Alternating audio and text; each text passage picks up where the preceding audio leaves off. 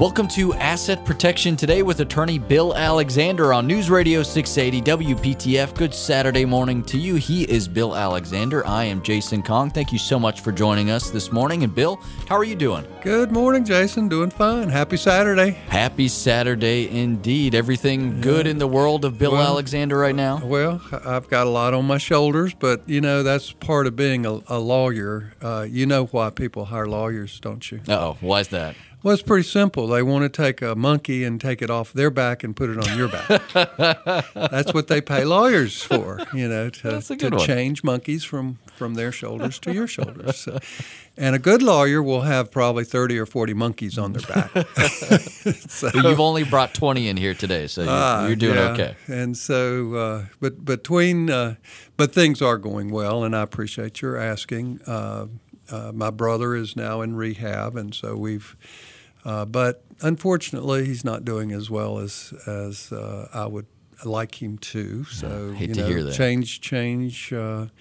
It may be one of those situations where he can't come home from a nursing home at this point. So that's I know that there are listeners out there that can say I've been there, but this is, fortunately for me, this is the kind of situation that I work in every day, so I'm very familiar with how to deal with it. And, well, we're all rooting for you and your brother. Life is good. Otherwise, you know that. Life is pretty good. So, anyway, this morning I wanted to, as you know, for the last couple of weeks I've talked or tried to give folks good information regarding the tax code and the new tax law that has now been implemented, I shouldn't say it's implemented. They're trying to get their arms wrapped around it to implement it at the Internal Revenue Service. But what it actually means to regular people like us.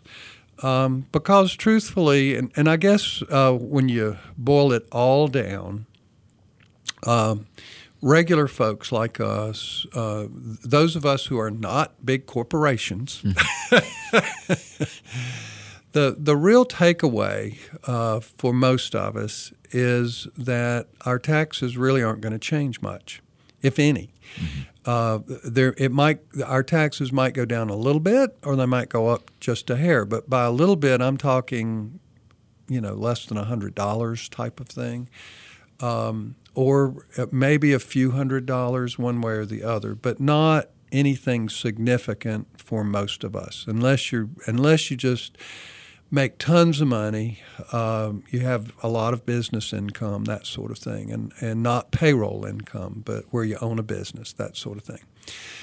So, and actually, what I have been trying to warn folks is that if you are employed, your withholding has changed. That was part of the tax code, and it puts more money in your pocket to spend.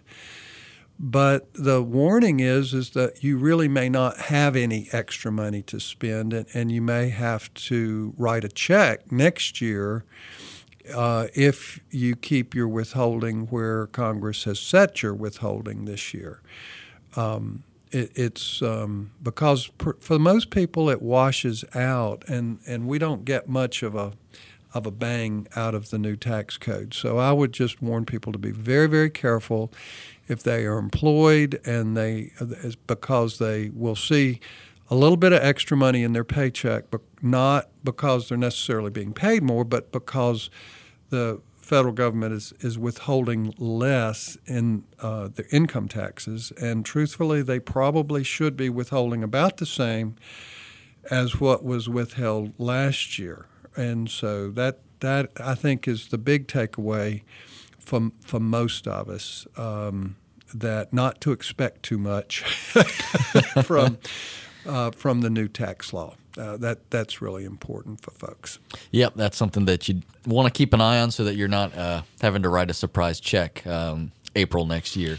Yeah, there's one exception to that rule, and these folks will either get a huge benefit or a huge detriment, and that has to do with those who either pay or receive alimony. And I'm still scratching my head as to why Congress even messed with it. But it's going to make a big difference. Number one, if you pay alimony, it's no longer deductible, which basically means you will pay far more in income tax because that check that you're writing each month is not deductible. For those who receive alimony, it's a big benefit because they will receive all of that money without any tax liability attached to it. The payer has to pay the tax, not the receiver. So, that's a big, big change for those people, positive and negative, mm-hmm. depending on, which side of that they're on. But otherwise, for most, regular folks, we're not going to see a big change one way or the other. Well, that's good to know and something to prepare for, as you mm-hmm. said. Well, you also mentioned before we started the program, Bill, you wanted to talk a little bit about the stock market. Well, I do. And there's a lot going on. But the bottom line is there's a huge difference between Wall Street and Main Street. Mm-hmm. And it's sort of like this, folks. There may be a few folks among us that are Wall Street people, but most of us are Main Street people. And Wall Street people make money whether you make money or lose money. They don't care whether we actually preserve our money or make money because they're going to make money on us no matter what. So they're pretty callous. Now, those of us on Main Street don't think that way. Okay. And it's like this. For the past week, all I've been hearing, all I've seen is a bunch of garbage that basically says the stock market is going great. It's, it's just reaching new highs every day. It's time to get into the market and put your money where you're going to make money. Well, this is not the time to be thinking that way. What we're seeing, what we're hearing is what a very wise man called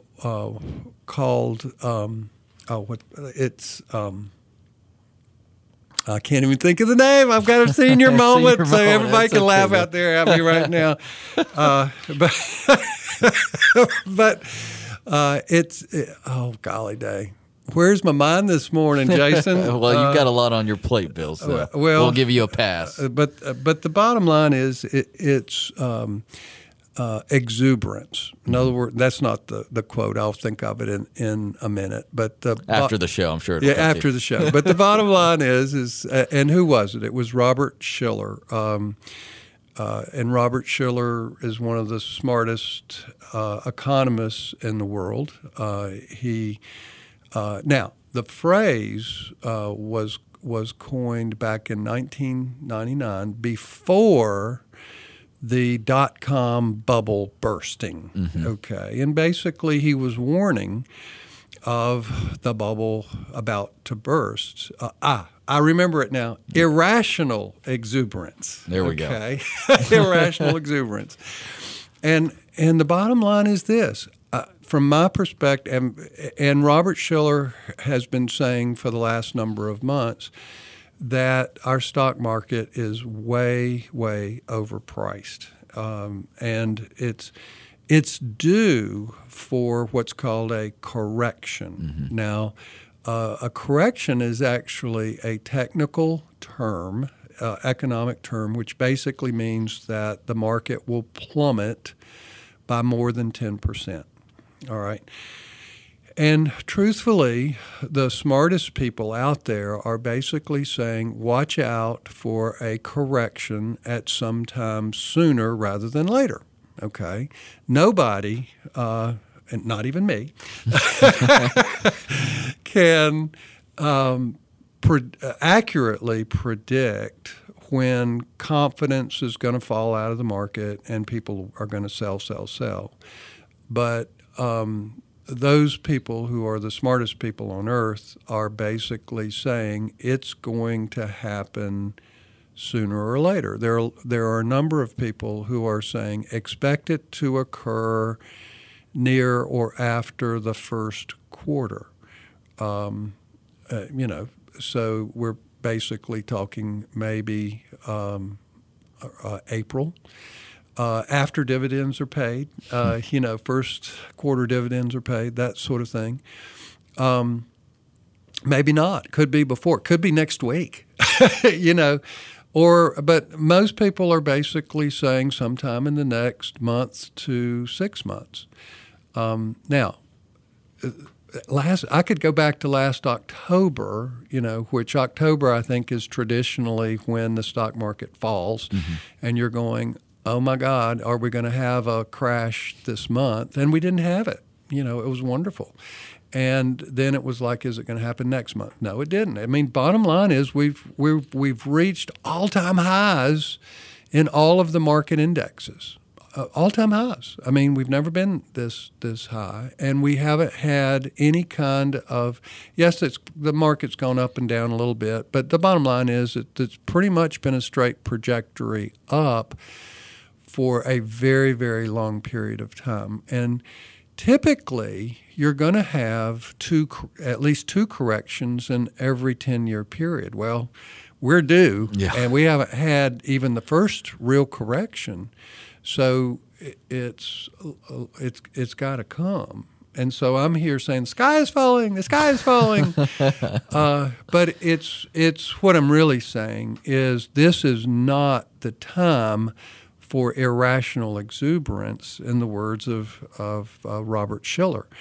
Because the bottom line is what you read in the paper and what you hear these experts say. And don't forget the definition of an expert. Now, have you learned the definition of an expert, Jason? No. Lay it on me. The definition of an expert is someone who can tell you today why he was wrong yesterday. I like that one too. Yeah. Well, that's the problem is the fact that there are all these pontificators out there who are basically saying, look how wonderful the stock market is. That's where you make your money and all this other stuff. So it's, from my perspective, it is a time for people to be very cautious with their investments into the stock market. Because I think we are going to see a pullback in the near future. I can't predict how deep that pullback will be, but when people are saying correction, that means more than 10%. Now, here's the other thing that's really important for folks to understand about losing money. Nobody likes to lose money, but when folks are saying, stay the course, keep your money in the market, guess what? Those are Wall Street people talking, saying, we're going to make money on you anyway, so just stay the course. Right. But the bottom line is this. If you lose 15%, how much money do you have to make to get back to zero? Now, you should know this. Yeah, you got to do about 30. Exactly. Yeah. In other words, if you lose 15%, you have to earn 30% in order to get back to zero. Well, guess what? It takes a lot longer to earn 30 than it does to lose 15. Right. That's the problem. And a lot of my buddies, and basically it's sort of like this. The older you get, the less time you have to wait for the market to recover. There were people who lost money in the dot-com bubble, that it actually took them 16 to 17 years to get back to zero. Wow. Now it's like this. If you're 75 years old, do you have 15 years to get back to zero? No. Well, and also it's like this. For every senior, their nest egg is critical. Nobody wants to run out of money. Everybody wants to be able to maintain their standard of living through retirement. And, bottom line is we are living longer. We can't expect and plan to die at 75. Right. Life expectancies are much longer now. thanks to medical science, better diets, better everything, if you will. And so we're living longer, which means we need more money. And there's, and I, you know, I talk about this all the time, but there's a high risk that we will have a long-term care issue that comes right out of our pockets. So I do want to talk about asset protection, and there's more that, I mean, I really should be a little more specific as to why I think people should be cautious about the stock market right now, but this is not the time to rush in. Anybody will tell you that what happens for most Main Street investors is that we wait until we think we're comfortable with the stock market, which is now. Mm-hmm. It, you know, things have been really good in the stock market for a number of years, so it's real comfy. Okay. Mm-hmm. Well, there are a lot of folks that don't get back into the market until it feels comfy. Well, guess what that means? They're getting in when the market is high.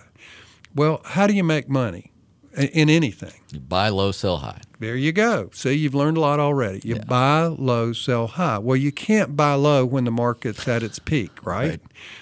Well, guess what? If there's a correction, the Main Street investors are the first folks to get out of the market. And guess what they've done? If that's, and that's your typical Main Street investor. And it's me, it's you. We've all done it. Hopefully, we've learned our lesson.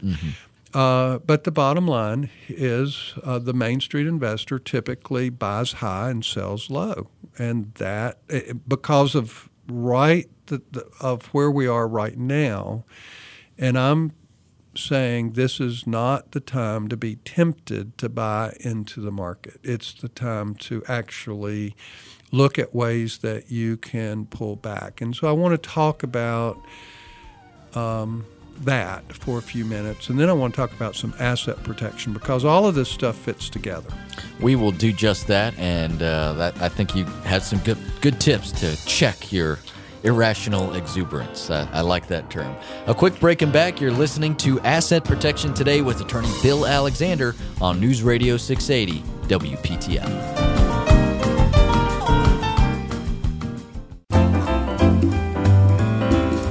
News Radio 680 WPTF. You are listening to Asset Protection Today with attorney Bill Alexander. You can find more about him at WGALaw.com. And Bill, we are continuing our conversation here on the stock market, and you were warning us about irrational exuberance and to show some restraint right now, because the markets are at all-time highs, and that's typically the worst time to buy in. It certainly is. And so now you have to understand that most people depend on financial advisors to tell them what to do.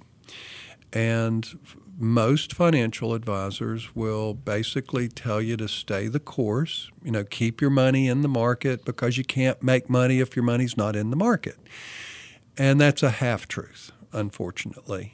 The other thing that they will do is you have to understand that the advice you get is based on the tools that a financial advisor has, for the most part. Okay, so what tools or what investments do financial advisors usually put you into? Well, it's pretty simple. Either stocks, or called equities, or bonds, right? So if they're going to take you out of stocks, where do they want to put you? Into the bonds. Okay, so that's their first. And a lot of folks will say, well, you should allocate your portfolio based on your age. In terms of the older you get, you should have less equities, more bonds. But that's only because bonds is their only other tool. Okay. Now, what happens when interest rates go up? You tell me.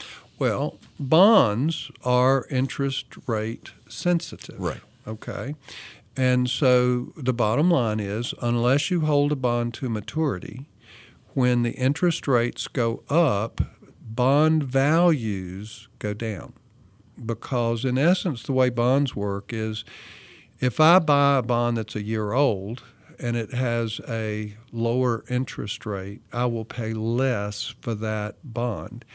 And so, in essence, the way the market works on bonds is that the values of the bonds are going to stay constant.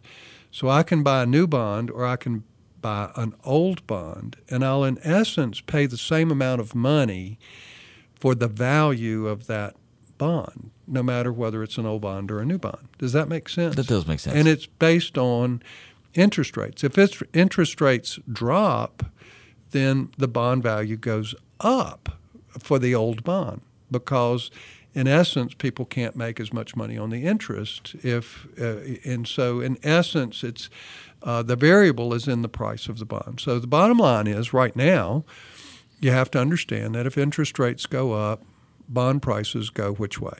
They go down. Right. Well, are interest rates going up or down? They're slowly ticking up. Absolutely. So will your bonds go up or down? They will go down. There you go.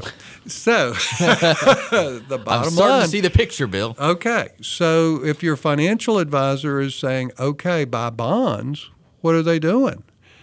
They're putting you into a losing proposition, aren't they? They are. So all they're saying is you'll lose less in bonds than you will in the market if the market corrects. And so that doesn't speak well to me. It really doesn't. I'm not fond of that analogy. I mean, because that's where it is. But so the bottom line is, what are regular folks going to do? Where is safety? Well, bonds are safe. I mean, depending on what kind of bonds you buy. I mean, there are corporate bonds that are less safe. North Carolina bonds tend to be fairly safe in terms of risk, because North Carolina is a state that doesn't allow deficit spending. And, of course, U.S. bonds, which are pretty low in terms of what amount it pays in, in essence, like a 10-year U.S. bond pays less than 3% interest. So here's the other thing about interest rates that are you just have to understand the basics of it. Well, if interest rates are going up, what about the inflation rate? Is it going up or down? That's going up. Of course. Inflation is very tied into interest rates too, right? Mm-hmm. Because the cost of living goes up as interest rates go up, right? And so the bottom line is that most bonds, and in fact, in the last number of years, when bond rates have been close to zero, in other words, all the promise was, we'll give your money back, and that's all, you're actually typically not keeping up with inflation, or you're just keeping up with inflation with typical government bonds. Mm-hmm. And of course, when you go into corporate bonds, then there's then you have other risk factors that you have far less risk with most government bonds. So, but you have to look at each different kind of thing. But for the most part, bonds are safer, less risk than, say, equities if you're trying to be safe. Banks are safe, clearly, and they're insured.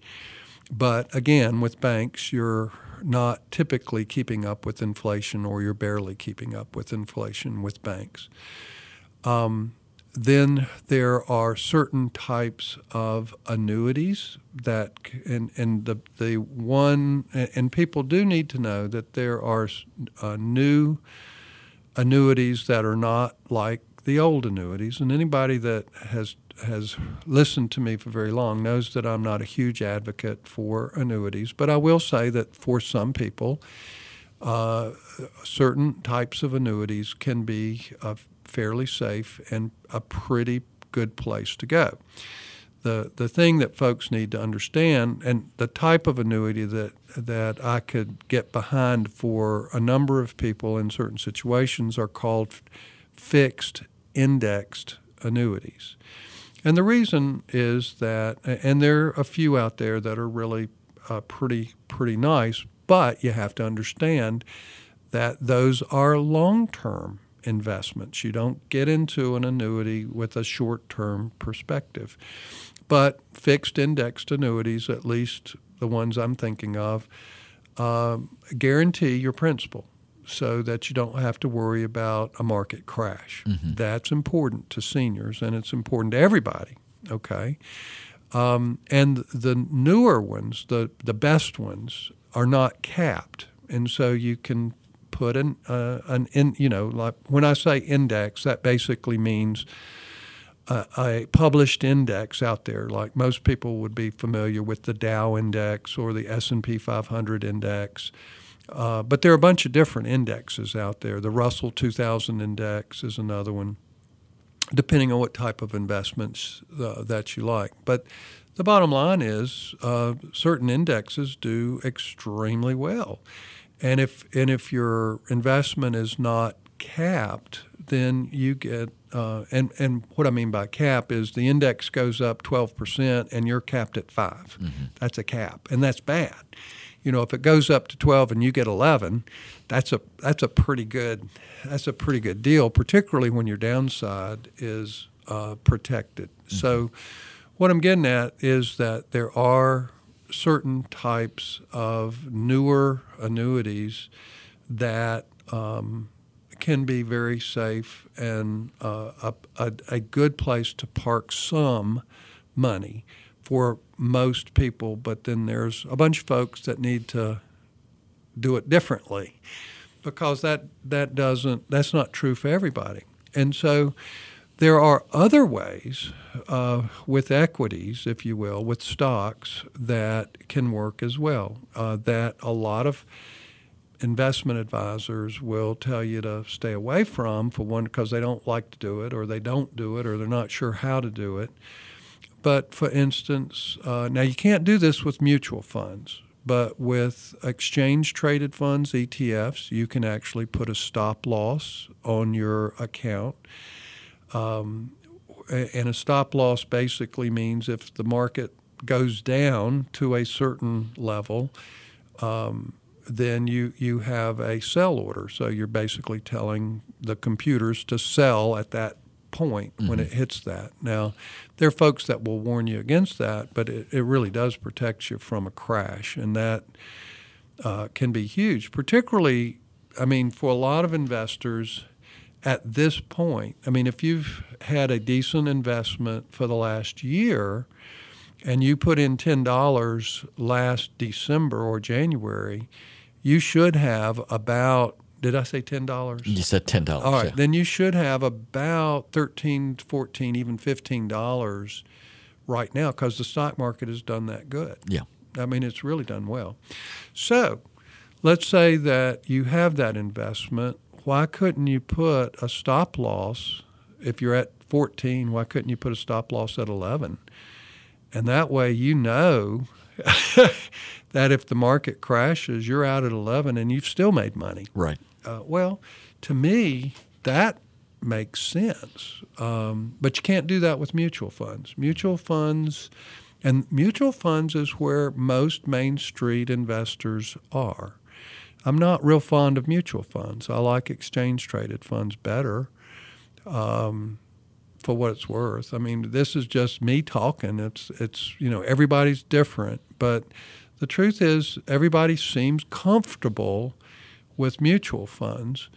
But with mutual funds, you have very little flexibility in terms of being able to get out of them. Mm-hmm. If I have a bunch of mutual funds and I want to cash out today, and I call you and you're my broker and I say sell because I'm worried about a crash or worried about whatever, you're not going to sell my mutual funds till tonight.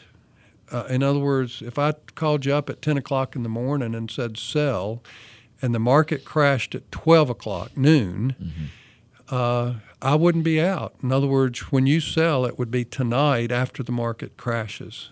And so, in essence, that's not a good feeling. Yeah. You know, so, and that's the reason I'm not real fond of mutual funds. I mean, even though it gives you diversification, there are a lot of mutual funds that lose money too. I mean, you just you have to understand what you're investing in, and that for most people, it takes good advice to make that work.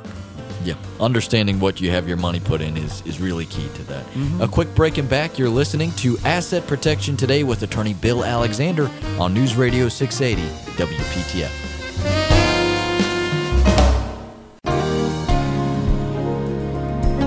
You are listening to Asset Protection Today with attorney Bill Alexander on News Radio 680 WPTF. Thank you so much for listening. I am Jason Kong. He is Bill Alexander. And Bill, we are going to dive into some asset protection in just a bit.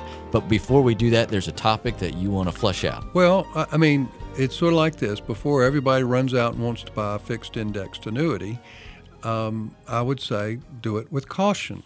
In other words, it's sort of like this.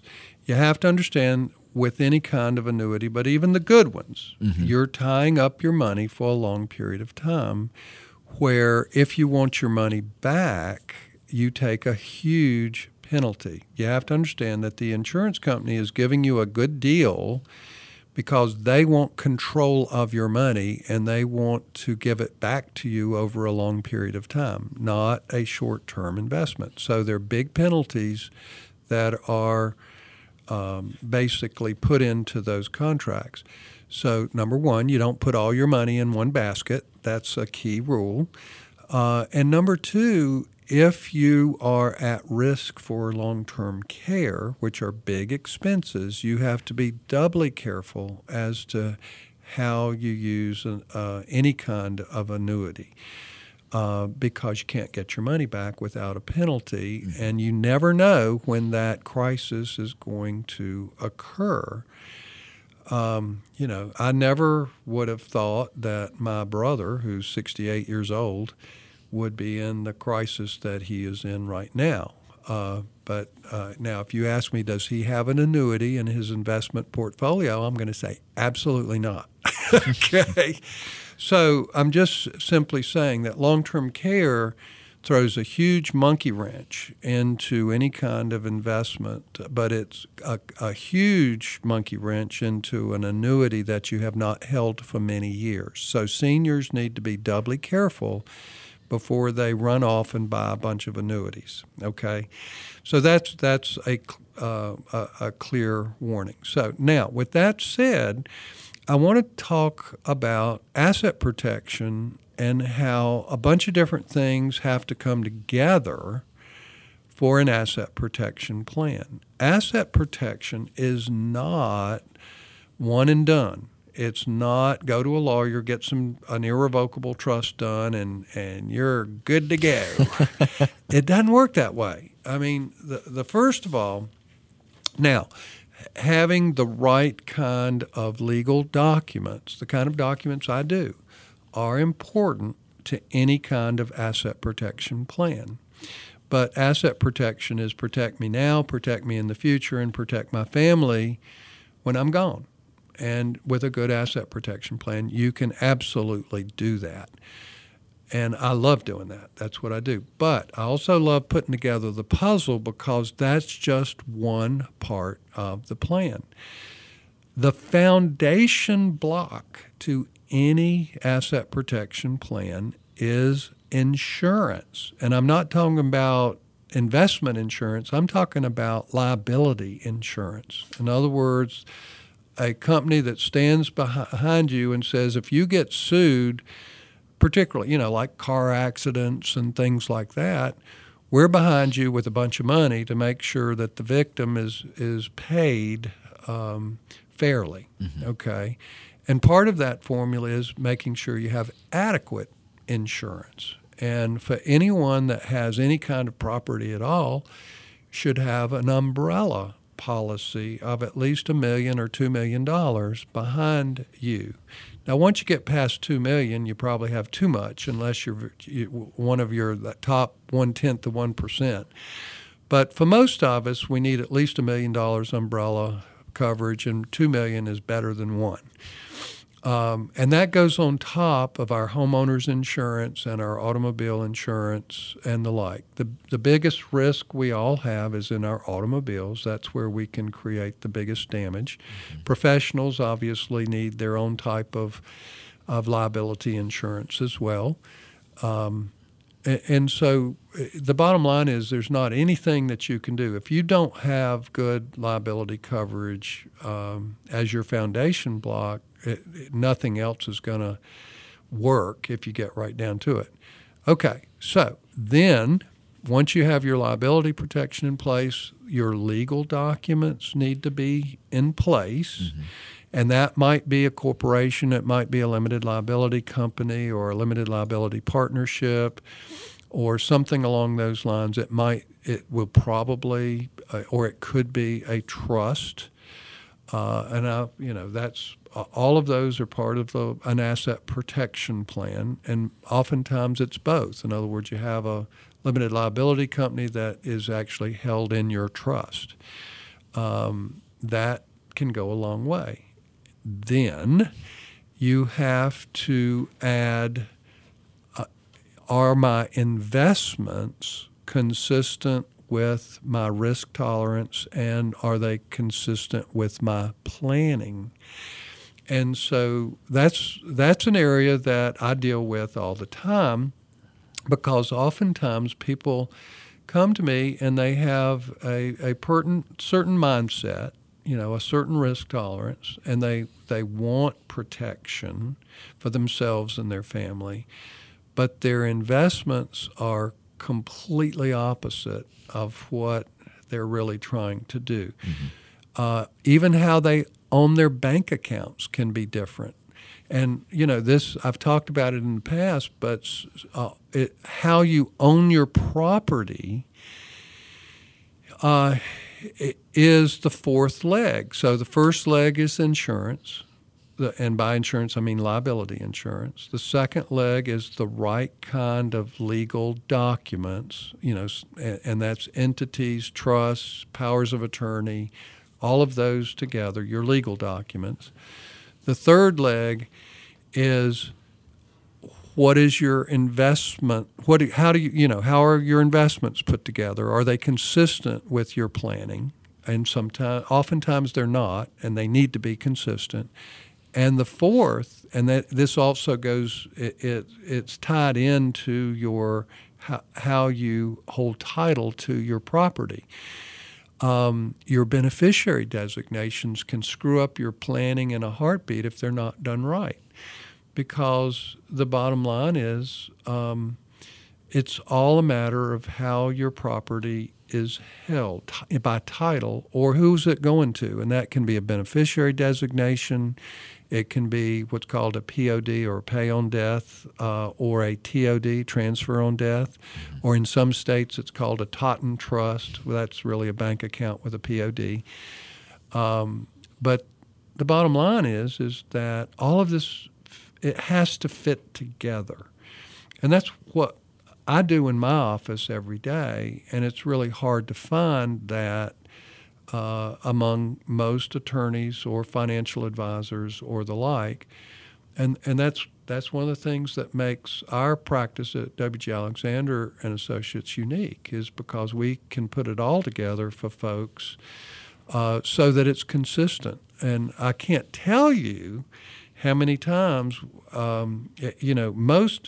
it's unfortunate. Most attorneys will do your documents, but they won't help you get how you hold your property. In other words, how to change title to your property to make your planning work. I see every day where people have paid law firms a lot of money to create a trust that they've never changed how they've owned their property, and their trust won't work, or it won't work well. It won't work the way people think it will work if they haven't changed how they own their property, or they haven't changed their beneficiary designations. They're trying to, say, protect their wife from a long-term care situation or a creditor problem or something like that, or they're trying to protect their husband in the event that they die. So they've created a trust, but they haven't changed their beneficiary designation, which says I leave everything to my husband. My insurance goes to my wife. My retirement account goes to my wife. If you don't go back and change it to the trustee that you've created to protect your spouse, then guess what? Your plan's going to fail because you haven't looked at changing how your property works. Does that make sense? It does make sense, and proper planning is key. And if you need some help with that, my advice to you would be to go to WGALaw.com. That's WGALaw.com. Get a hold of Bill, and he can help you out. That's the best way to do it. A quick break and back. You're listening to Asset Protection Today with attorney Bill Alexander on News Radio 680 WPTF. News Radio 680 WPTF, you're listening to Asset Protection Today with attorney Bill Alexander. Want to remind you that you can also catch Bill tomorrow morning on Money Secrets on CW22 on your television at 8 o'clock tomorrow morning. You can always catch Bill and get some good tips from him. Mm-hmm. And Bill, we've had a great show so far and learned a lot. Let me also mention this. I mean, when I'm talking about putting these four legs together, if you will, it's not necessarily a matter of going to one institution or one attorney to make it work, but it's really important to either have a professional who can put these things together or works well with your team. This, for asset protection, you can't cubbyhole each thing into a separate thing. In other words, you have a financial advisor that doesn't know your lawyer doesn't know your banker doesn't know your insurance people. In other words, you got to have a team, you know, it has to be headed somewhere. And from my perspective, I like that to be me, obviously. I mean, that's self-serving, isn't it?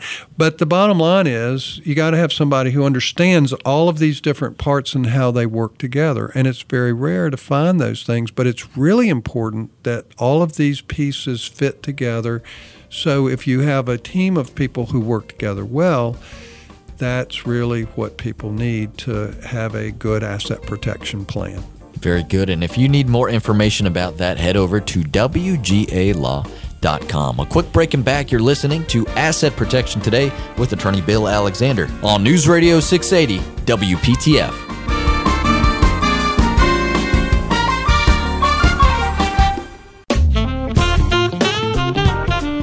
You are listening to Asset Protection Today with attorney Bill Alexander on News Radio 680 WPTF, and we are just about out of time here. Want to remind you to join us again next week. We'll be talking a lot about our seminar coming up on February 14th, a Valentine's Day edition of the free seminar, and we'll have plenty of information about that next week. And you can also go to WGALaw.com if you want to register in advance. Again, it's free. It's a good way to get some great information from Bill. I appreciate it, Jason. We'll see you back next week. That's right. Thank you so much for listening. We hope you have a great weekend. Thanks for hanging out with us this Saturday morning. We'll hope you'll do the same thing again next week. On behalf of Bill Alexander, I'm Jason Kong. Thanks for listening to Asset Protection Today on News Radio 680 WPTF.